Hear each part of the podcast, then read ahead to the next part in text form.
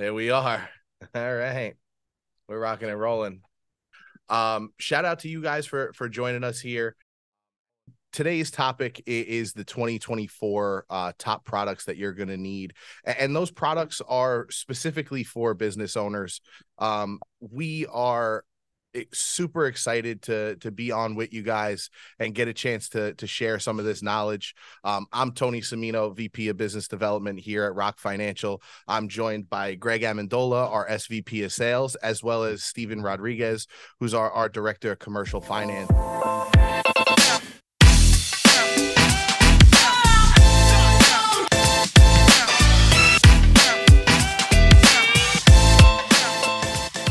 Just to give some some brief background, um, Greg's been with the company the longest. No, I'm just kidding. Greg's like a piece of furniture. Uh, no, Greg literally taught us all this business. If I if I'm being honest, um, anybody that joins the the organization, we're all under his his wing. That's why the title fits so well. Um, and Steve is doing the the same thing for for us under the commercial side. Um, and we'll get more into like secured versus unsecured and and the products and all the different things. But just understand that inside of financing, there's a ton of different products products and we were i don't want to say scratching the surface prior to to steve joining us but uh we were doing a, a really good job of what we were great at and steve brings a whole new dynamic of things for us to be great at. Um so we're super duper excited. Um gentlemen thank you again for for joining me Thank Absolutely. You, Thanks for having us. The host with the most, Mr. Tony. Indeed. Thank you. Tony. Unsung hero here. I love it. I uh, love yes. It. Thank you everybody for joining. Um, definitely get excited to get on and talk to you guys about what we what it is we do every day, what kind of products and programs will fit your clients' needs the best, or if you're happen to be a business owner in need of financing, perhaps we could figure out what uh, what vertical fits your your company best. So definitely excited to get on and rocking with everybody here. Um, Ready to rock? Ready to rock. Let's, Let's do, it. Steve, Let's unless you have anything you want to add. Nah, man, I'm sure there's going to be plenty to talk about in just a couple of minutes. Yeah, just a, a couple slides go. here. Um, wanted to start out with something broad. I, I figured, hey, why do businesses borrow money in the first place? Might be a good place for us to to kind of start our conversation, right? So, uh, according to the SBA, their average 7A loan size is over half a million dollars. I thought that was pretty staggering. I, I think a lot of people, you know, especially when you think of startup or you think of newer businesses, you think of smaller amounts of money. Um, you think of smaller types of loans, or um, at least I know from what I hear, that's that's what I typically think. So wanted to share some statistics around it. How do you guys, you know, when it comes to these different reasons why business owners are applying for funding, like I know you guys been in the industry 20 and, and 15 plus years combined over 35 years, not to make you guys feel old. Uh, but no, like like do the do the numbers make sense? Absolutely. You know, um the the the one right up top, business expansion Definitely. Most companies are, are coming to us for expanding their business, uh, creating an opportunity where if they can uh, take financing, make more money with the capital that's deployed to them, um, and generate more income and more revenue for themselves and their businesses. That's the the, the leading reason why they they come to us. Um, especially for the unsecured verticals, uh, it's a lot of quick access to capital. Funding can be had in as little as 24 hours. So if you're in business, um, you need to take advantage of certain opportunities. You need to pounce on that quickly before that opportunity sails out the window. Um, and the access to quick capital and 42.4% of, of borrowers uh, using unsecured capital um, and other forms of, of financing to expand their businesses. So nail right on the head. Yeah. Yeah. I mean, the most, the most interesting thing to me with the 7A product is just the quantity of the variety of uses for the proceeds that are available um, as you see here, you know, equipment. People often overlook this. They think of uh, the SBA product as really, like you said, Tony, a startup. You know, for startup businesses, smaller capital. Um, but you know, the, the 7A product on its own, uh, just strictly based on 7A guidelines, goes up to five million. So yeah, I mean, I see that 546 average. I mean, that's very reasonable to to accept. I mean, it's not hard to believe at all.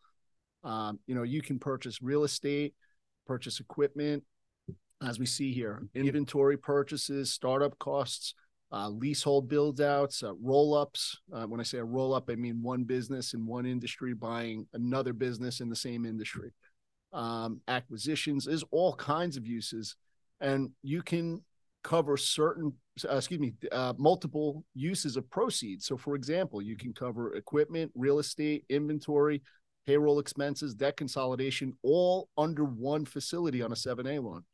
So, yeah, very uh, a variety of uses. It's what I refer to as a chameleon when it comes to lending products. Yeah, absolutely. You know, uh, today's landscape is so dynamic right i think it's really just about having a good idea of of what's out there and what i what I really noticed when just looking down the list of all the reasons, regardless of their percentages, is the positive reasons why business owners borrow money, right? Like expansion, equipment is a is a positive thing, right? If you're updating or, or buying new equipment, marketing and advertising means you're going after new business, right? These are all things where business owners are not uh, it's not they're saving for a rainy day, right? Like this is not your emergency fund. This is this is hey, we have a real opportunity and and we're going to use some funding to take advantage of that opportunity, right? Um, you know, uh, not to go crazy with you know acronyms and this and that but opm right? Other people's money mm-hmm. makes your life a lot easier right? And it's also less risky for you which is why and we'll get into this more when we start talking about some of the products directly and some of the lenders and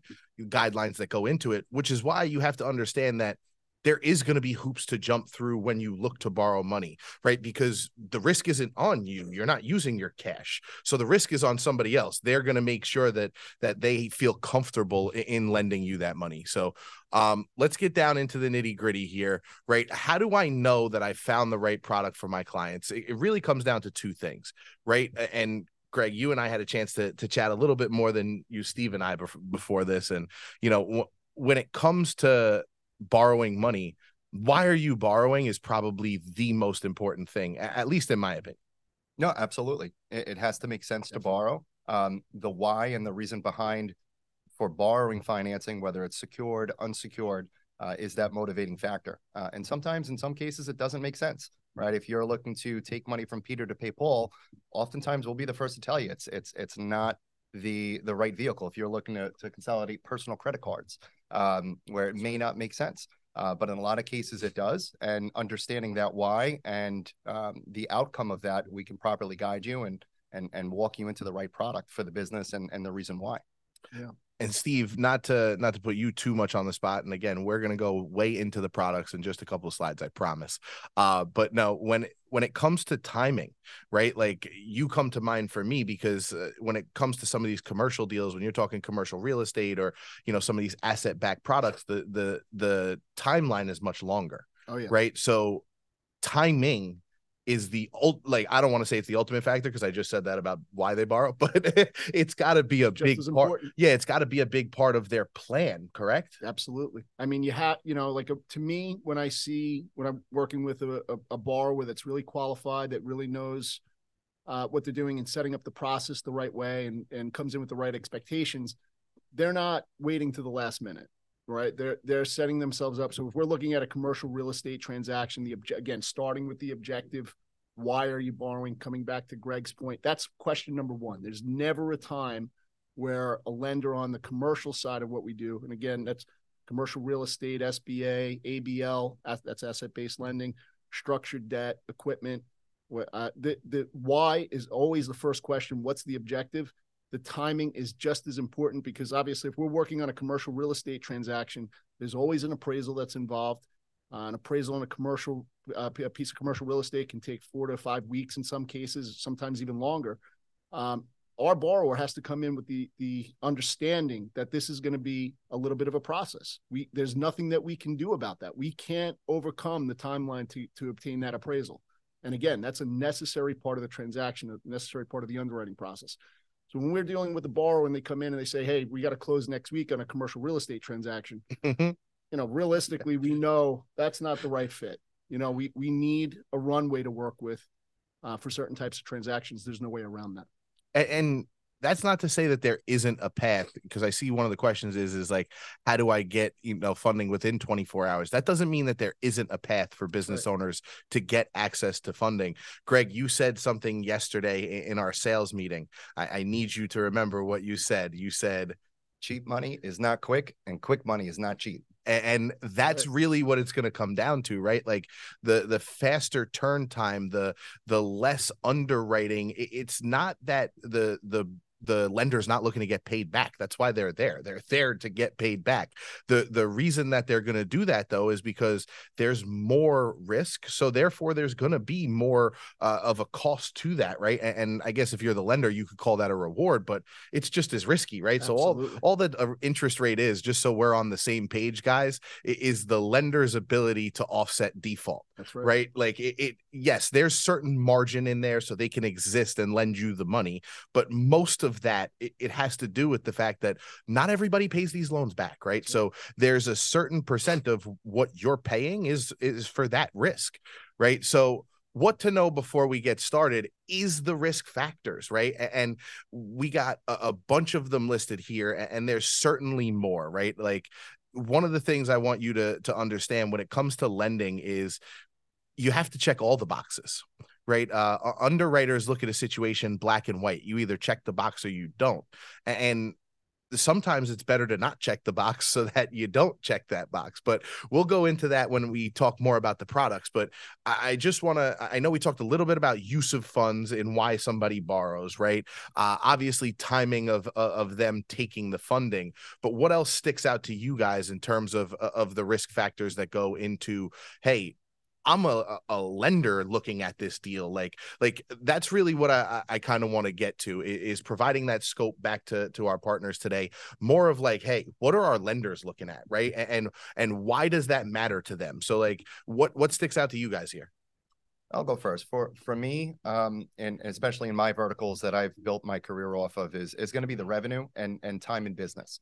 Right, uh, a company that might have five years in business is potentially going to qualify for a higher dollar amount and a longer term than a business that might only be open six months or, or 12 months. Uh, there's more of a history there with a longer time in business. Uh, and the revenues, right, that has the cash flow, especially if we're talking about unsecured financing or financing that's based on the revenue of an existing business, that has the cash flow. Um, and the payment structure, you know, the revenues and the cash flow has to prove that it can sustain that payment um, over that 12 month, 18 month, 24 month term that's that's being approved. Yeah. Yeah. I I would uh, for on on on the commercial side because we deal with a variety of verticals, each one of these categories are significant in a variety of ways depending on the vertical that we're going with. So for example, we're looking at an SBA loan, right? We're not so it's it's less concerned there's le, for most SBA loans, many SBA loans, it's less of a concern with collateral it's more about cash flow, credit, business credit, use of proceeds. All right, profitability and cash flow also part of revenue, let's say.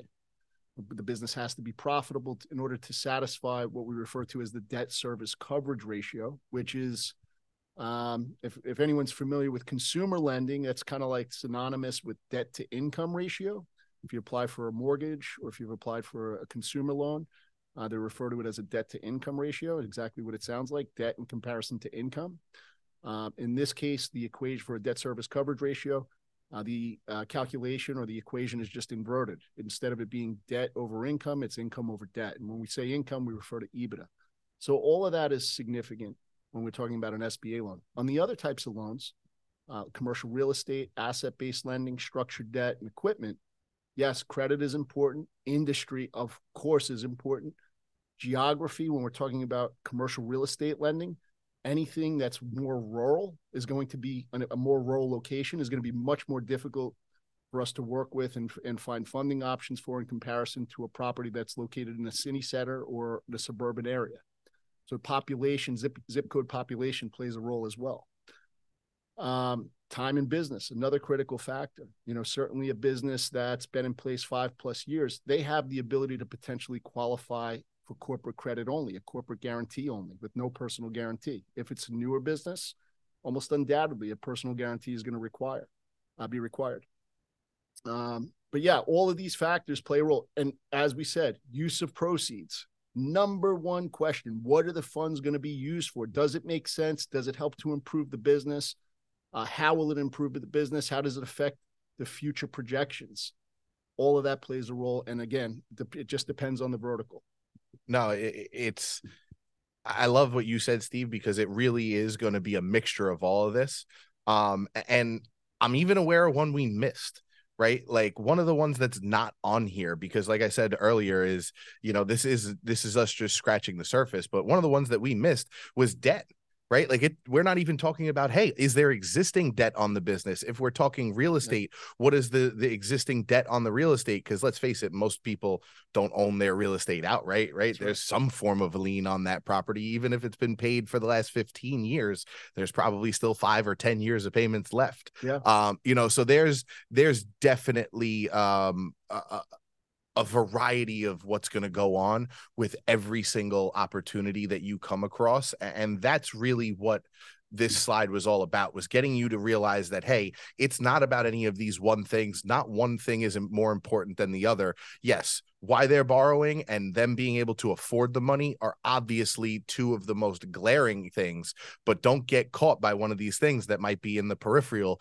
that will honestly kill your deal like if if we're really getting down to it right know? we got to look at the big picture and i think that like to that point debt load right and another way to say that is available equity in the business if yep. we're looking at an abl or a structured debt deal and by the way all a structured debt deal is all that means is whereas abl we're potentially looking at you know one asset class like accounts receivables or inventory for example structured debt will leverage multiple asset classes on one credit facility so for example rather than just looking at AR or inventory as isolated asset classes, we'll combine their values, fixed assets, equipment. We can combine all those asset values potentially on one facility. However, if the balance sheet is showing negative equity, meaning there's more debt secured by those assets than there are than there is asset value, there really aren't going to be any options for us there. We'll have very limited availability. In that case, we're potentially more so looking at a cash flow based loan. Exactly. And that oh, that brings us to the top products, right? What are the top products? First thing we got to do is put them into their their respective categories, right? Um, I look at it like weight classes, right? You you don't you don't put the heavyweight in the in the ring with the featherweight, right?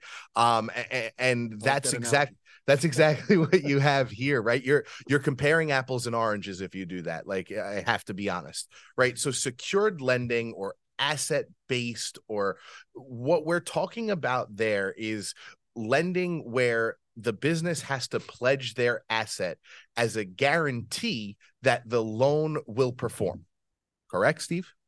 yeah, no, absolutely. Yeah, I mean, in the, in the layman's ter- the lamest terms possible, like like secured lending means, hey, I have some value in this, and I'm willing to pledge that I'm so confident that I'm going to pay this loan back that I'll put up these assets. Certainly. Yeah. It's because a, it's a secure blanket of security for the lender, right? If the loan doesn't perform, if the borrower goes into default, then the lender, it's understood that the lender is recuperating that asset and liquidating that asset in order to attempt to make themselves whole on the on the non-performing loan. And then when you have a secured lending, which has been around much longer, then you get unsecured lending. And unsecured lending means we're not tying it to any one specific asset.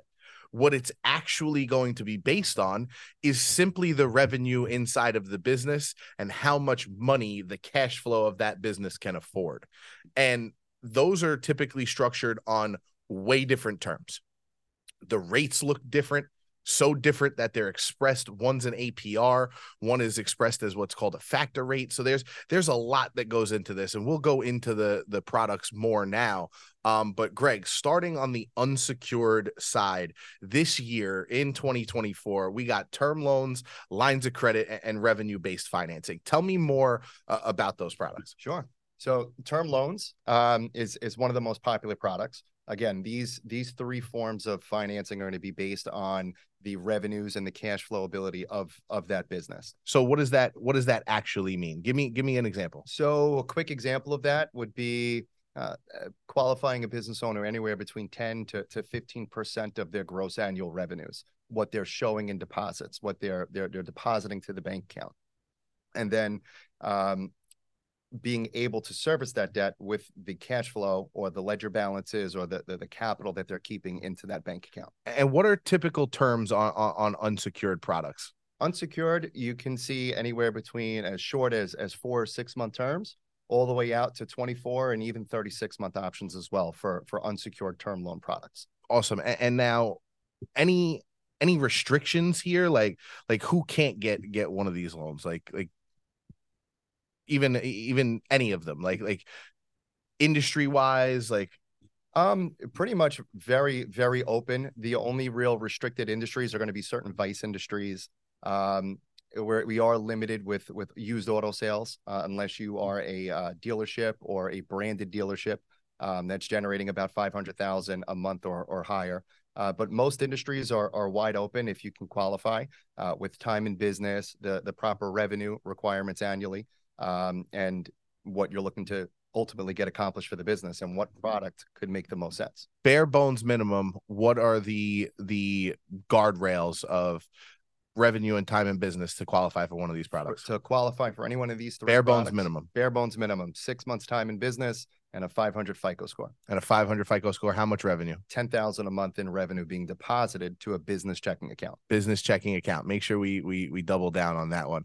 Um, what makes a, a line of credit and term loan different than than maybe revenue based financing? Great question. So we we get this question asked a lot, and a lot of people come through the door wanting a line of credit uh, for the business. So bare bones, the difference between the two: one is an open-ended financing transaction, the other is a closed-ended financing transaction. So a term loan has defined terms, whether it be 12 months, 24 months, 36 months. You have a start period and an end period when that transaction is complete on a on a line of credit that's open ended. Uh, so you might have a, a line of credit, um, and you can use that line of credit and grow your business for the next five years, ten years to come, so long as you keep it open and it remains in good standing.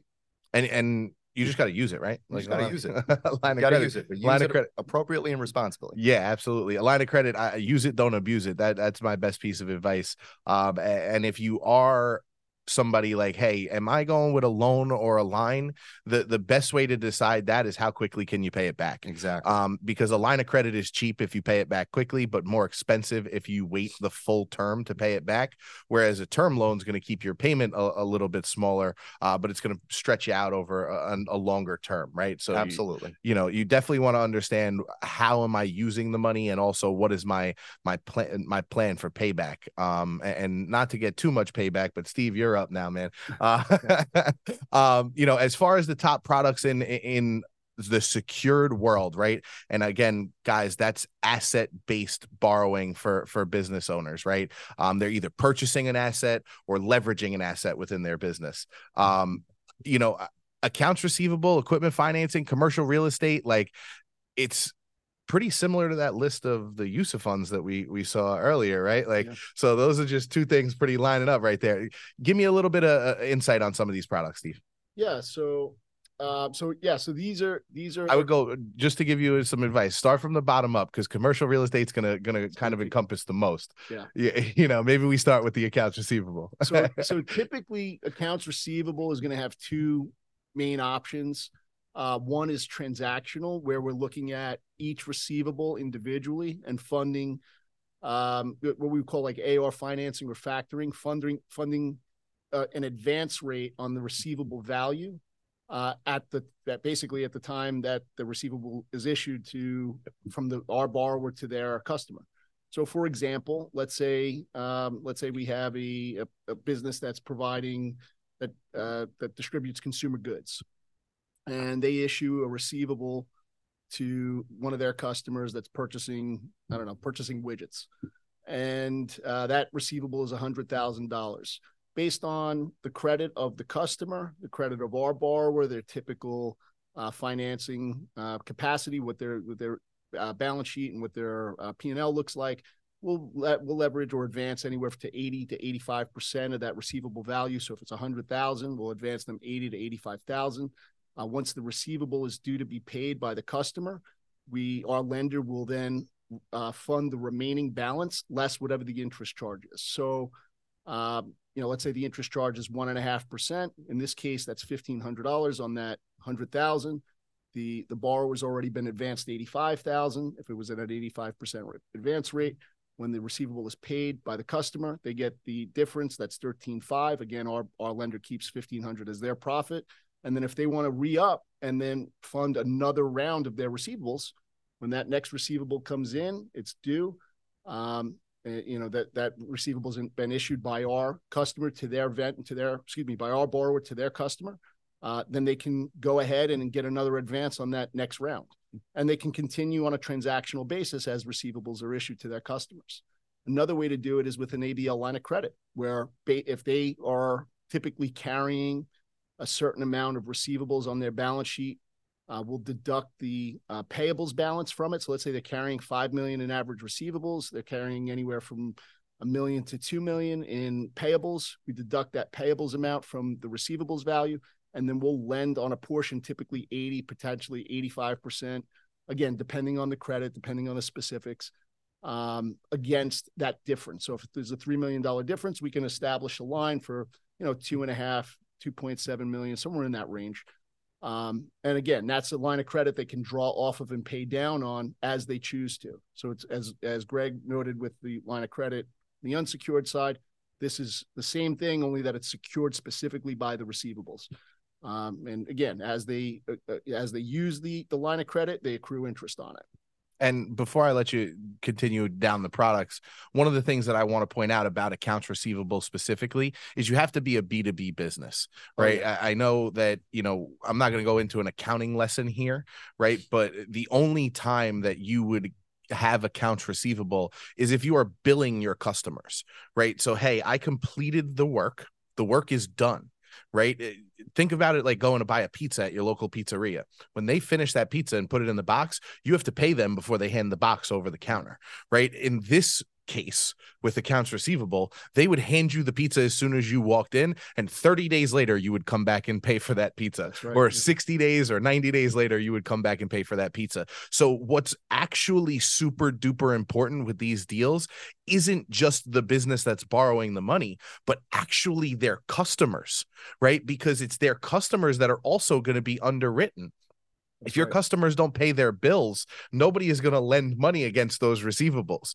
Um, so typically where where you see small businesses taking advantage of accounts receivable financing is when they work with large businesses right? You'll see them shipping for amazon or or for target or, or walmart right? They're in the transportation industry. Maybe they're doing staffing for you know hospitals um, new york we're gigantic with northwell health they own so many hospitals right? Like like there there's some sort of major corporation maybe even a few major corporations that make up their customer base that when a accounts receivable lender looks at those customers because one of the documents that's going to be required is a customer list they're going to basically say hey are they known for paying their bills and if they are then we will like steve mentioned advance you up to 80 85% of how much money you're making and once they pay the bill we'll even give you some more money, right? So how business owners can account for this, and I've seen this time and time again, is they'll adjust their prices right? If they know that the the rate of advance is only going to be you know six seven eight percent and their customers pay their bills on time because they've they've dealt with them as long as they have they'll just mark the product up 10 percent and now that that cost is in isn't incurred by the business owner right? Not to go too too far into that one product. One thing about today's presentation guys and greg and i agreed on this yesterday every one of these slides could be its own Oh yeah. Its own topic, its Certainly. own webinar, its own series. So like we could really really keep going on these things, but I just thought it was important to point out how important those customers are and that this is strictly for B2B borrowers. Right. Excellent. That's all all valid points there. That's exactly right, Tony.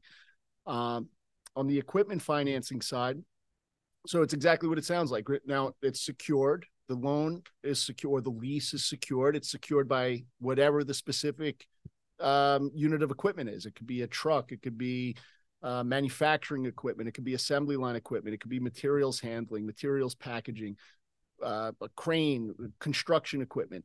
Whatever the case is, all that type of equipment can be financed and leveraged. Uh, we can do it. Tip, most commonly, it's on a purchase or an acquisition. So let's say, um, you know, a, a a company that uh, manufacture that does manufacturing of some sort, and they have some sort of assembly line equipment that they use. Um, they're looking to replace old units with new ones. They'll come in, they'll secure a, a, an invoice from whatever vendor, vendor they're looking to work with or acquire the equipment from, provide us with a copy. Uh, we review certain information. Typically, it's broken up with equipment financing. There's two categories. Typically, up to 250,000 is one category where you know we're looking at primarily bank statements and credit.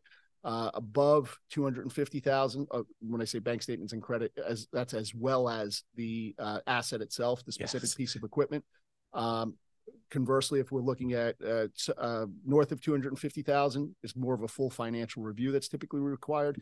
Full full documentation, tax returns, uh, last several years of financials, full schedule. We really want to get into everything. We want to look at the debt schedule, and uh, make sure that, that that borrower can qualify and satisfy the the debt service coverage ratio required to to repay that obligation.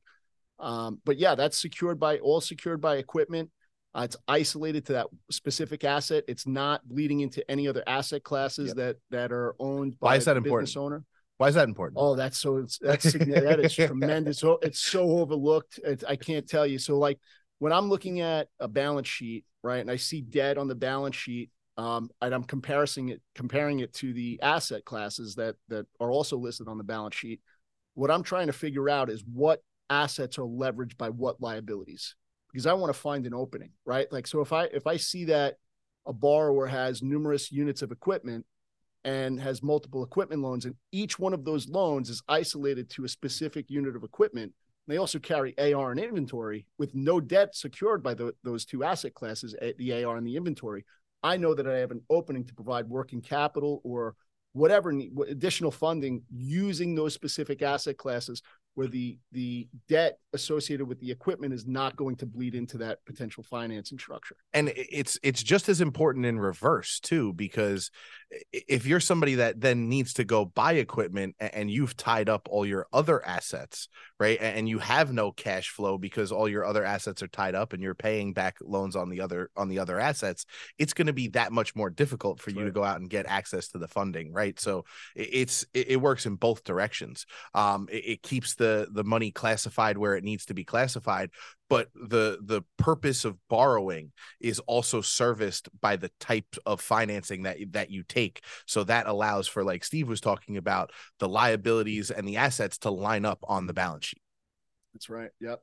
I mean so like for example just to, to take that one step further like one of the things that's often overlooked with sba financing and and one quick note on this SBA financing absolutely has its place, it has its purpose, but one of the downsides is that it is a they do they do issue those lenders do issue a general UCC one. Blanket. It's and it blankets all the asset classes. So if like that king size blanket. That's right. Yeah, exactly. It covers everything. So if that borrower has um, you know value equity in, in multiple asset classes, they're not going to be able to leverage those other asset classes should they take an SBA loan down, you know, down the line. They need to more capital. The only way to secure it will be to either get the SBA to subordinate that loan or issue a carve out so that the specific asset class is opened up and becomes available on the balance sheet and, and it's not no longer secured by the debt which is not common. The SBA does not like to do that. um, and so good luck getting that. I was going to say America doesn't come in second place. well, alternatively, we'll have to take out that SBA loan through the new financing, which is the toughest. Which and I, and I've yeah. seen that time and time again where where somebody comes in and they're over asset protected on on a deal and that that hurts us as we try to come in and do something you know uh something to solve whatever need is right now yeah um commercial real estate. I think this is one everybody's probably been waiting for us to get to. Yeah. Um, again, cast the the broadest net. Give me your your top two, maybe three uses uh, uh, of commercial real estate this year. Um, I know you you keep up on all the markets, on all the rates, and all the terms. Like like where do you see? Is it investors? Is it multifamily? Like where where do you see uh commercial real estate coming in this year? All right, so couple couple of key points here. So um that what what so within commercial real estate financing there's typically several uses of proceeds just right off the cusp right? So it's typically purchase so acquiring a new property or you know a, a, a property that's been i'm going to say new property i don't mean new construction but i mean a property that you didn't own before. New to you. New to you. New to you right. So you, you're purchasing that property for the first time you're utilizing um, lender proceeds to make that acquisition. Um, you own the property currently. Another another way to do it. Another uh, you own the property currently. Um, you're just looking to reduce the rate or lengthen the term or shorten the term or whatever it is. That's called a rate and term refi. You're not taking any equity off the top of the the existing loan balance. So you owe you owe a million. You're going to pay the closing costs through the equity of the loan, but you're not taking anything over that. Um, so you might come out of that with a you know new loan amount of you know one one point one million, for example. Uh, another way to do it is cash a cash out refi. So exactly what it sounds like. You have a, a five million dollar property, but you only own owe a million. You can tap into that equity for other uses. You can buy other properties. Uh, you can consolidate debt. You can expand that building. Uh, you can hire new staff, whatever whatever it is. So so there's a, a multitude of different options or uses of proceeds. New construction is another way to go. Rehabilitation, meaning you're, you're taking the existing property and you're rehabbing it, reconditioning it, renovating it, whatever, however you want to term that. It's all synonymous. Um, when we get into different property types on commercial real estate, you know, so for example, like Tony brought up multifamily, right? So that's t- multifamily is typically an investment property. Uh, the available uses of proceeds that the lender will allow if it's a cash out refi, uh, is going to differ from an owner occupied property. Owner occupied means you have a business, you're operating your business in that building, you run your business out of that location. So, you know, typically on an investment property, the lender will undoubtedly allow you to tap into that equity so that you can make other investments. You can potentially go buy, they know you're an investor, you have a schedule of real estate, you have multiple properties, they know this is your thing, this is what you do, you're experienced with it you're probably going to be able to take that equity, cash out on it, and roll it into another property that's going to produce more revenue for you or increase your asset value. Uh, if it's owner occupied, it might be more the requirements, depending on the lender, might might be more specific to the nature of you operating your business. Mm-hmm. So, are you looking to hire new staff? Are you looking to renovate the interior of the building? Are you expanding it so that you can bring on more staff? Uh, things of that nature. It's going to be more direct to the day-to-day operations and long-term goals and objectives for that that specific business that you're operating.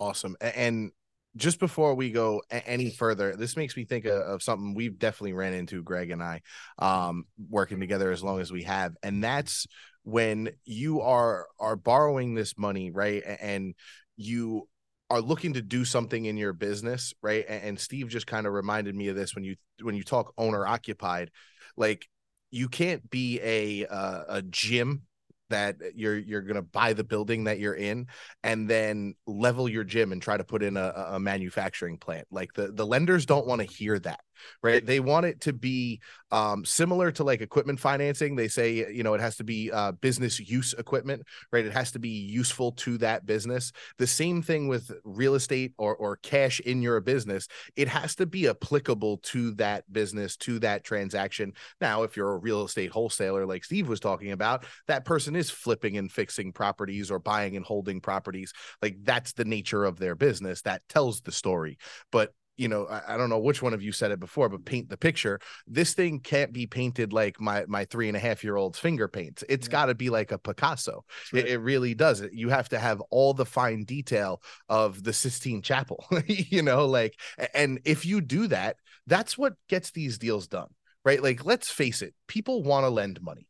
Our society eh, you know it it, it, it comes from that it's the fabric of what we do. It's capitalism, capitalism at, at its best, at its finest. Absolutely. So you know, you're just leveraging the tools that are out there. Now you can either be a novice or a pro. and you don't have to be a pro in today's day and age. The good news is, is we're here to help, right? Um, we do have one special category left, and I hope you guys don't mind. I did pull this one out from secured and unsecured because technically the SBA is both right? And, and right. we don't even have the 504 up here because that would fall more into Steve's category of of strictly being on the the commercial side. But the SBA itself, what it is, is it is a government backed loan. What does that do? That means that the bank themselves is not on the hook for the entire loan itself. Um, now, how much the SBA guarantee has changed over the past few years. I've seen it as high as 90%. I've seen it as low as 60%. I believe right now it's at 70%. You could find out though, we have the internet. Um, but what I'm getting at is when the SBA has a certain portion of that loan that is guaranteed by the government, that means when the bank writes the note, they're technically not on the hook. Let's call it 70% guarantee. They write a million dollar loan today, you default tomorrow. That only costs the bank $300,000 dollars. So that's a big advantage if you're at the bank.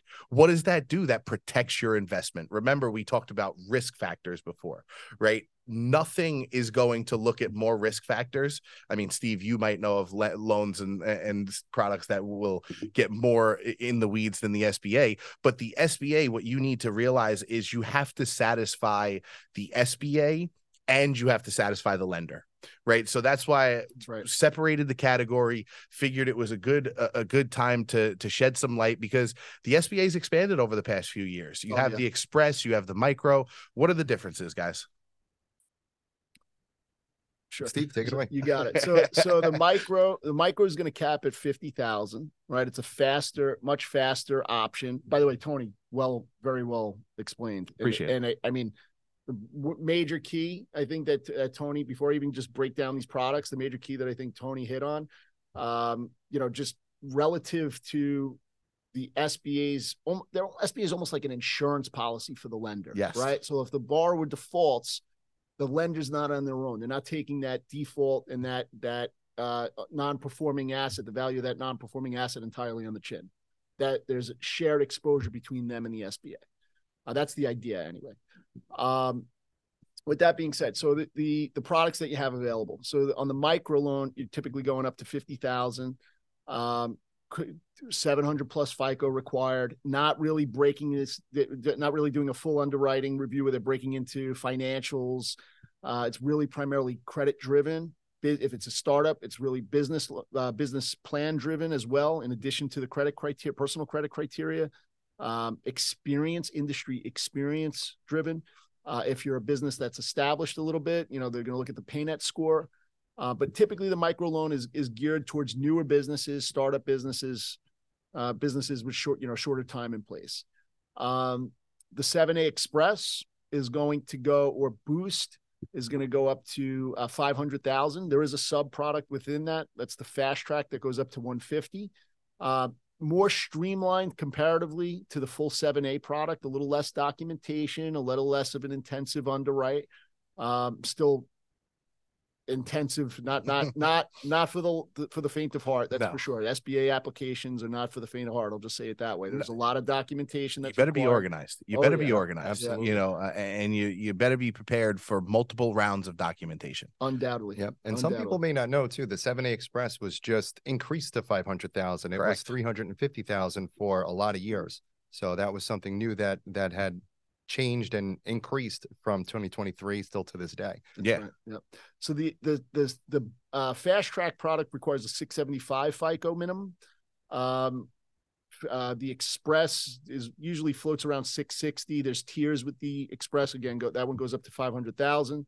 Um, the big differences. So, like on a on a uh, fast track loan, when we're looking at the last filed tax return, the last filed corporate return, they have to show at least a dollar in profitability for the to qualify for fast track. Again, that goes up to 150k. Um, if, we're going to look at the EBITDA, but no, no matter what, they're not going to qualify if they showed a loss. On the express product, they can show a loss, but then we're going to calculate the debt service coverage ratio to qualify them using their EBITDA calculation. So a little minor difference. We can show a loss on up to 500, going up to 500k, and still qualify them using the debt service coverage ratio as long as the EBITDA is there, uh, versus on the the 150k up to 150k product for the fast track, m- mandatory requirement to show at least a dollar in profit. On the 7A loan, that goes up to five million. Uh, that's and that's by the way, that's just standard base SBA. I've done higher loan amounts on the SBA 7A product with a pari passu uh, deal structure, what that means is the conventional bank that's participating on the on the loan, they will also kick in additional funding above the five million dollar range. So, for example, let's say you have a ten million dollar purchase on a piece of real estate, and the, the borrower wants to go seven A.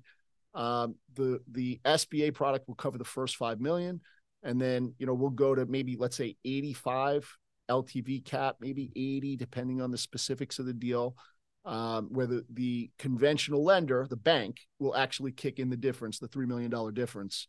Uh, and the borrower's in equity injection in that case, in this example, would be 2 million. So, yeah, you can go higher on 7A loans. Um, uh, above five million, it just requires a bit more of an underwrite, and it's that that that pari passu structure is actually set up as a second position note behind the first position SBA loan. It's actually structured as two loans. You uh you brought up a couple things in there that I just want to touch on really quick. First, Greg, I'm going to tap you in on this one. Um, profitability right? Uh, Steve was just mentioning you have to be profitable. Um, on the you fast know, track. Yeah. on the fast track, and even some of the other SBA products, they're they're more traditional like that, right? Where you know, um, good credit probably won't cut it. You need great credit. Um, you know, you need uh profitability or or a profitable business, and what that means is you probably have to be around for multiple years, right? I would say 99% of businesses probably don't claim profitability in their first year. Uh, there's a lot of expense that goes into starting a business, Certainly. right? So they're going to take advantage of that first year. Um, and then how many people like to pay uh, taxes to Uncle Sam, right? So, like, Not you many. know, a lot of people are going to be advised, Certainly. Advised to not show profitability, Definitely. right? So, some of these products are going to just not be on the table. Are, are there other products that don't necessarily? Absolutely. You bet your bottom dollar.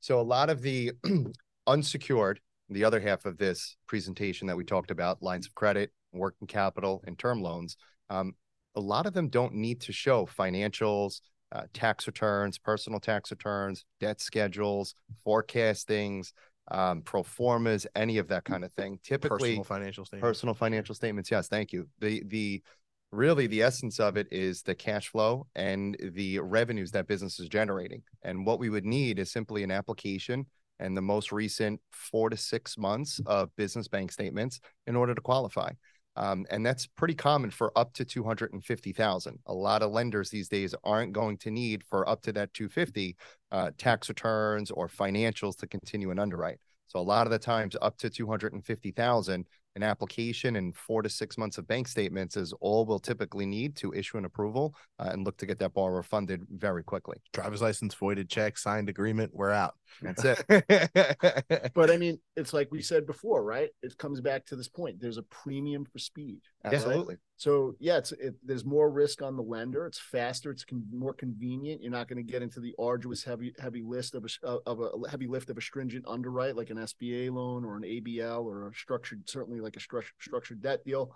Uh, but you don't expect to come in and secure you know a, a prime interest rate on a on an advance because you know again the lender is taking that risk but not by not asking for a full view a full view of the entire financial picture they're leaving stones unturned and they're recuperating uh, uh, that potential risk by trying try, uh, charging a higher interest rate. And and oftentimes too so a lot of times we'll run into situations where borrowers might come in through the door and and tony we've seen this plenty of times where they do need access to very quick capital because they have a major project coming up and they need to work on certain financials or they just need a quick round of capital in order to qualify for that senior debt or that bigger picture financing option right? That's where really the use of funds uh, the opportunity uh, and what the borrower is looking to do what their objective is can really come into play to be able to take advantage of that opportunity quick, take advantage of of, of quick capital uh, while working on a big picture or long term financing solution on the back end. Kind of where where the the best of both worlds collide in the sense where you know they they can look to get something very quickly in the unsecured market uh, and bridge them into something longer term, bigger picture, uh, final solution style of of product. you took the words right out of my mouth. I was going to say the the one beauty is none of this is eh, covers it all, right? Um, they all have their own own area of right where they they should be applied and and used.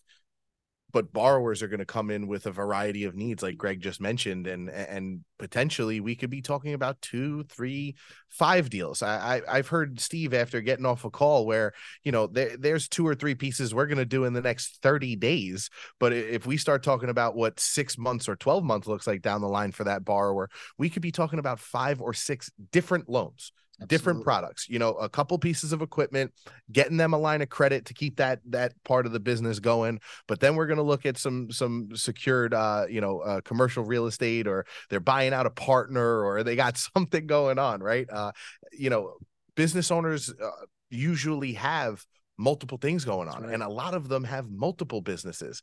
Not to go too too far into the SBA but the SBA will let you borrow money per guarantor. What that means is you are the person guaranteeing up to five five million dollars on that deal. So, like when Steve was talking about going above and beyond the five million dollars on the SBA before, that's per guarantor, that's per person. With the SBA, anybody that's over twenty percent ownership on a deal, I mean on a on a business, is going to have to be listed on that deal. So you would have to know, hey, does my business partner have four million dollars in SBA financing that I don't know about. And that could affect your SBA loan. So it, it really comes down to hey, there's a wide variety of products.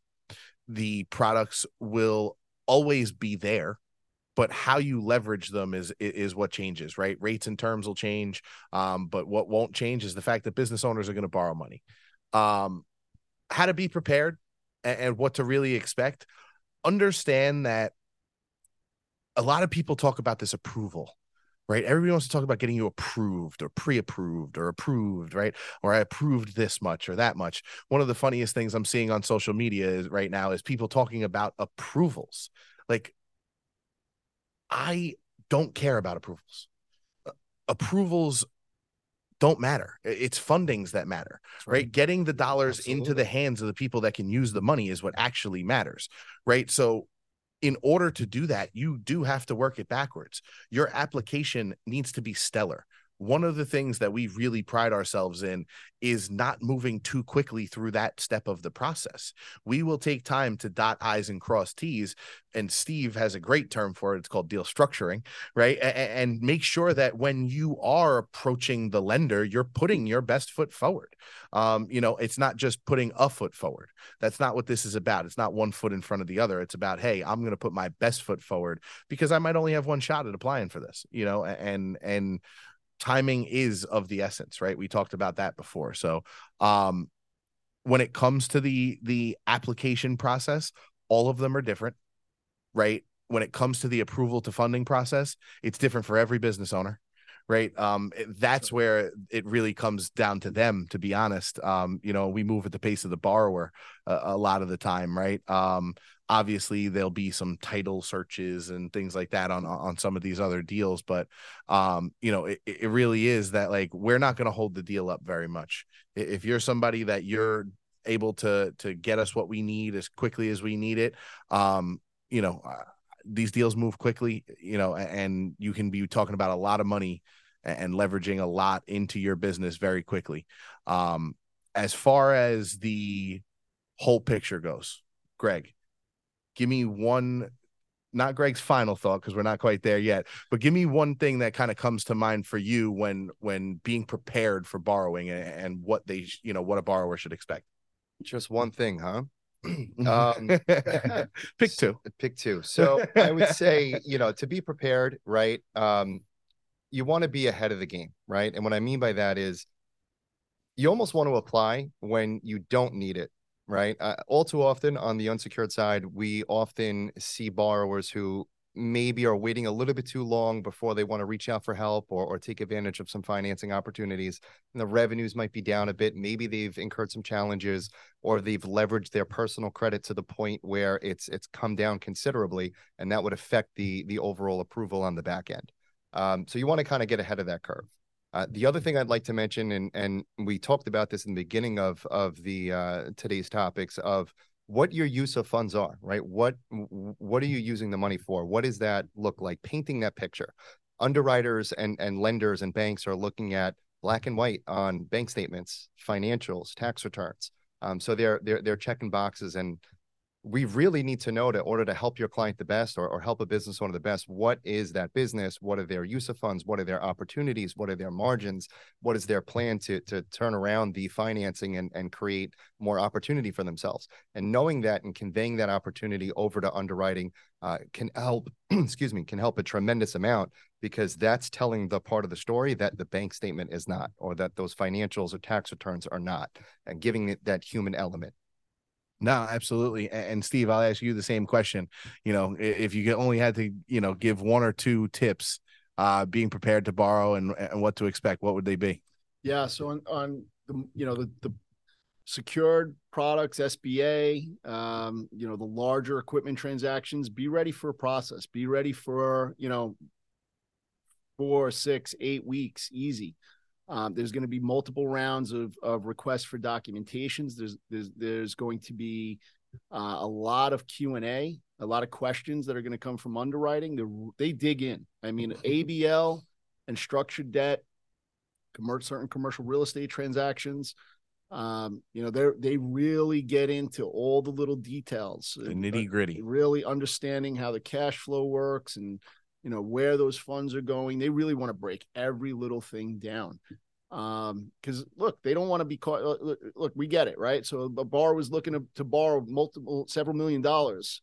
Uh, you know, that's not a small chunk of change, right? Our lender really needs to make sure that they're comfortable getting behind the loan and get and lending those funds. Uh, that they they know our customer, that they understand their finances, they understand the assets, and um, you know that that there's there's nothing that's hidden from them. And the other part of it that I would say I would add to this, don't think we're hiding anything from them.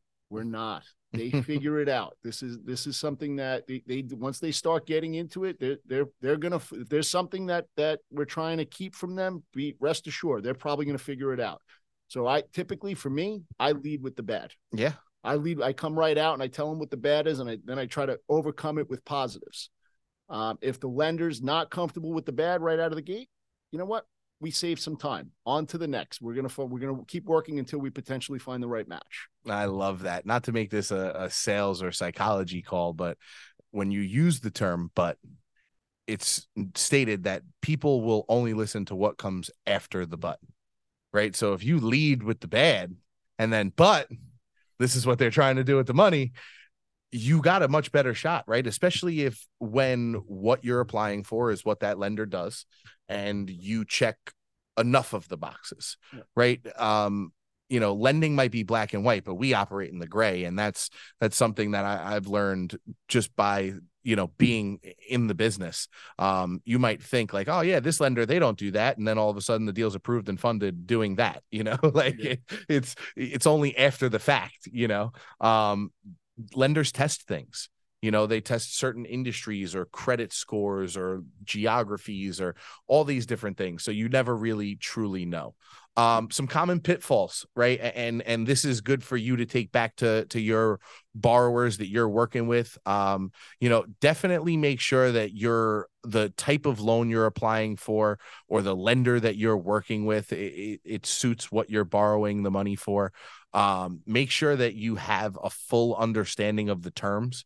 One of the things that I I really love about the way we sell our product is we take the time to go through the contract and and really understand what the deal is. Um, and we typically do that before even getting to the contract because we'll have multiple offers, right? And Steve does it more on the deal structuring side where he'll structure the deal prior to even getting to the the terms as well. Um, but it, it just makes sure that you know once once you have the deal in place there's no funny business you know once you once you kind of get to that point right? And the last thing is is make sure that you have a true plan to pay this money back knowing how you're going to do that right? Um, one of the worst things that you can do is say hey i'm going to borrow 250000 i'm going to use 200000 but i'm going to take 50000 so that it can make payments for me for three months till i can figure out how to how to make the rest of the payments. Like sounds like we got a default three months from now you know?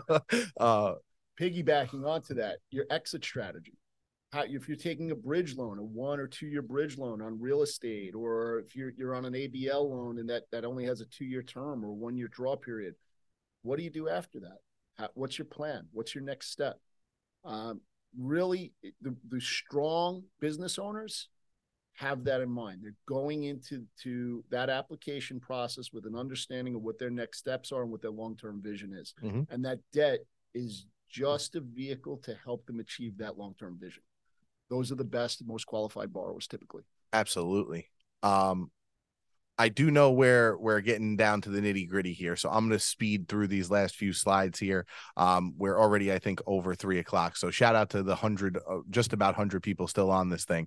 Um, but really quick, if you are somebody that you're not working with us and you wanted to understand, hey, these guys are really cool. I want to refer them my clients, right? Um, what does that mean? Well, you can just simply refer a name and a number. We handle everything from uh, packaging the deal to getting it approved to uh, getting the contracts out and sign to getting the deals funded you simply sit back and and receive your commission right? Um the best way that I could put it is when you partner with Rok, you become the CEO, uh, and you have this whole lending arm that you can now leverage. Um, you tell us what to do, and we'll make that happen for you. Um, just to again kind of keep things going if you did enjoy it and you were new and you did want to sign up feel free to scan this qr code on your screen right now. Um, and, you know it, it's pretty simple. I think you know it's probably four or five questions uh, get you access to uh, team member be reaching out here in the in the next hour or so to you. Uh, but it'll also get you access to our partner portal where you can track all of your transactions. You can uh, leverage our training and marketing to help you generate and really uh, lock in on these types of opportunities. Uh, you get access to landing pages and all sorts of different uh, resources for you as a partner of ours. Um, so feel free to to scan this qr code now. I do have an announcement to make to you guys um, this is actually an exclusive announcement that has not been made to anybody. I don't even know if Greg knows that this feature went live yet. Um, but we have recently made an update in that partner portal that I was just talking about to that landing page feature that I was just talking about. So shout out to our marketing team for rolling out not only a co-branded landing page experience, but now you can actually white label our landing page. And what that means is you can remove the Rok branding from your landing page simply have your own branding. It's very, very easy. You click on the, the resources tab, you go into the landing page settings, um, and literally you can toggle back and forth and watch it change as many times as you'd like. Uh, but that's a, another wonderful feature for our partners who are looking to continue to build their brand, um, but leverage our systems and process and and and products. Um, so I just wanted to make sure that we made that announcement on this call. There will be uh, an email going out here shortly.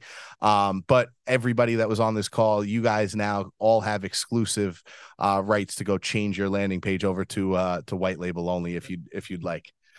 Um, I don't think there's many slides left. Uh, we do typically get some some questions here that I wanted to share with you that you will probably get in your own experience as you start to to leverage some of these. Mm-hmm. So your your typical terms of a CRE deal, this is probably the most wide ranging answer in, in, in all of funding, right? Um, some of these deals are going to be structured over 25, potentially 30 years. Some of these, like Steve was just talking about uh, on a bridge, could be a year or two, right. right? So it, eh, the typical terms of a CRE deal are going to be wide ranging. What are we doing? What what type of uh, type of commercial real estate product are we talking about? And that's where you can start to check your borrower at the door, right? Know what they know about their own opportunity. Um, how long does it take to fund a line of credit? Greg, you touched a little bit on this, but I- am going to toss that one over to you. What's the answer? For sure, and as quick as 24 hours. Love Sometimes it. even even sooner. We work as quick as the borrowers do. Love it. Love it. Love it. And then what type of assets can be leveraged? I think this is probably a combined question. Oh, wow. Yeah. So, um, typical assets, commercial real estate, equipment, uh, accounts receivables, um, uh, inventory. Those are going to be the most common. Uh, for certain fixed assets, you know, like um, FF&E, furniture, fixtures, and equipment can sometimes be leveraged depending on the business. That's really those are the main asset categories that we're going to be able to focus on you know, Patrick, not to toot his horn too too much. I know we would have loved to have had him on on the uh, you know on the the panel today, but he used to say it's the three R's. You know, revenue, real estate, and receivables you know that's that's pretty much uh you know where things go obviously there's equipment financing which you know is a, a, complete asset class of its own but even revenue is technically an asset in the business. And Greg will tell you we will leverage the hell out of your revenue Absolutely. if need right. be. Um, so just keep that in mind. Again, these are questions you're probably going to get asked working, uh, you know, working these types of deals. Also, this is a free resource that we included in today's presentation. It's our newest product matrix. Shout out to these two gentlemen to my left. Maybe you're right on the on the screen, but uh, to marketing for making it very pretty. Yes, but uh, easy on the eyes. You know, this is this is every product that we offer, guys. All of the different documents that would be needed based on, uh, you know, submission and approval for for this type of uh this type of funding. Um, if you are trying to reach us, feel free to call, text, email, uh, hit us up on social media. Uh, it, it, does not matter. We're we're totally totally available and wanna wanna answer your questions um, and really really get down to it with you. Um, that is the end of our presentation. We mm-hmm. did go well over on the presentation. I- have been kind of eyeing the the Q and A here, making sure we got some some things answered as we go. Uh, but if anybody has anything that we might have missed, please feel free uh, to drop some questions into the Q and A now, um, and we'll we'll get those answered before we uh, before we hop off here in just a couple minutes. Um, there was one I noticed before for Steve. Where'd you go? Oh yes, when you were talking uh, receivable funding, Steve, you were talking about ABL, yep. um, and how you can finance the difference between their their receivables and the payables. Just touch on that one more time for us. Right. So let's say so. All right. So let's break it down. Right. So what receivables? Right. So exactly what we talked about before, like the pizza example. Right. So the you know you walk into a pizzeria typically you're going to pay cash. The, the bar the the uh, the pizzeria hands you the box the, the pizza box. You have your pizza. You walk out the door see you later. Transaction yep. done.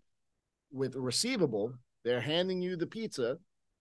You're walking out and then 30 60 90 days whatever your payment terms are with the pizzeria that's when you repay them. All right? So that's so that's a receivable. That that that value if it's $10 $20 whatever it is for the pizza that value that that that becomes a receivable. That's a debt that's owed from the customer to the pizzeria right? So they owe them $20 that's a receivable right? A payable is the exact opposite.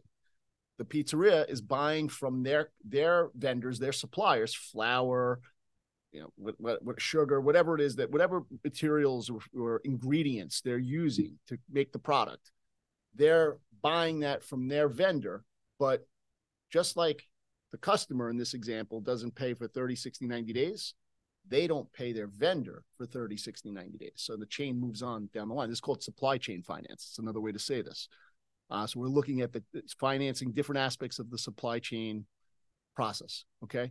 Um, so on the balance sheet, that pizzeria is going to have a certain value denominated for their receivables for all the customers mm-hmm. that owe them money for that those all those pizzas that they gave out that they're waiting to get paid on for 30 60 90 days. And in addition in their liability section so that's an asset class by the way uh, in the liability section of their balance sheet they'll have payables. So all the vendors that fronted them their ingredients their sugar their flour whatever it is whatever pepperoni whatever i don't know whatever ingredients are going into that into that pizza. Uh you know they have all We're not vendors hungry. that they right they have all their vendors that they owe to and they'll have 30 60 90 days to pay them and that's classified as a payable. But when we're typically when we're structuring an abl line of credit we're going to take the total amount of their payables which should be less than their re- receivables by the way for most healthy businesses um, they're going to take the total amount of their payables. So let's say they owe a million dollars in payables and they have $5 million in receivables. What's the difference? Deduct a million from 5 million. There's 4 million left.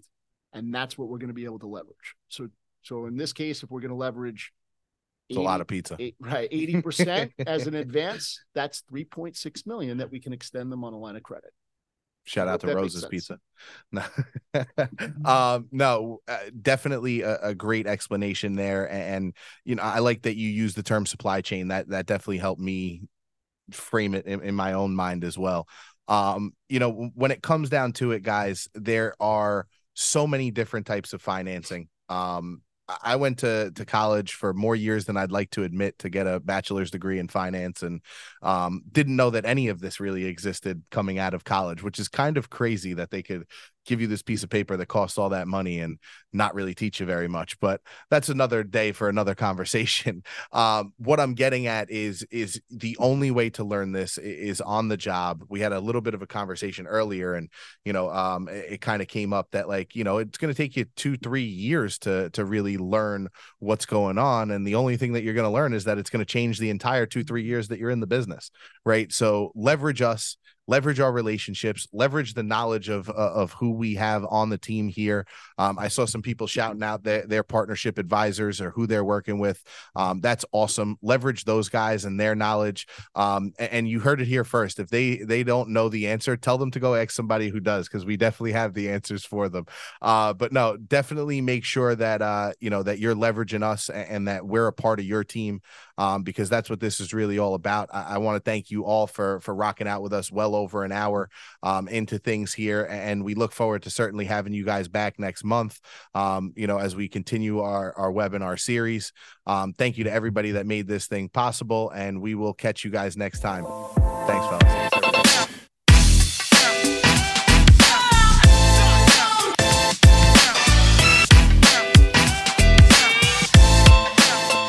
This has been a Rok Studios production.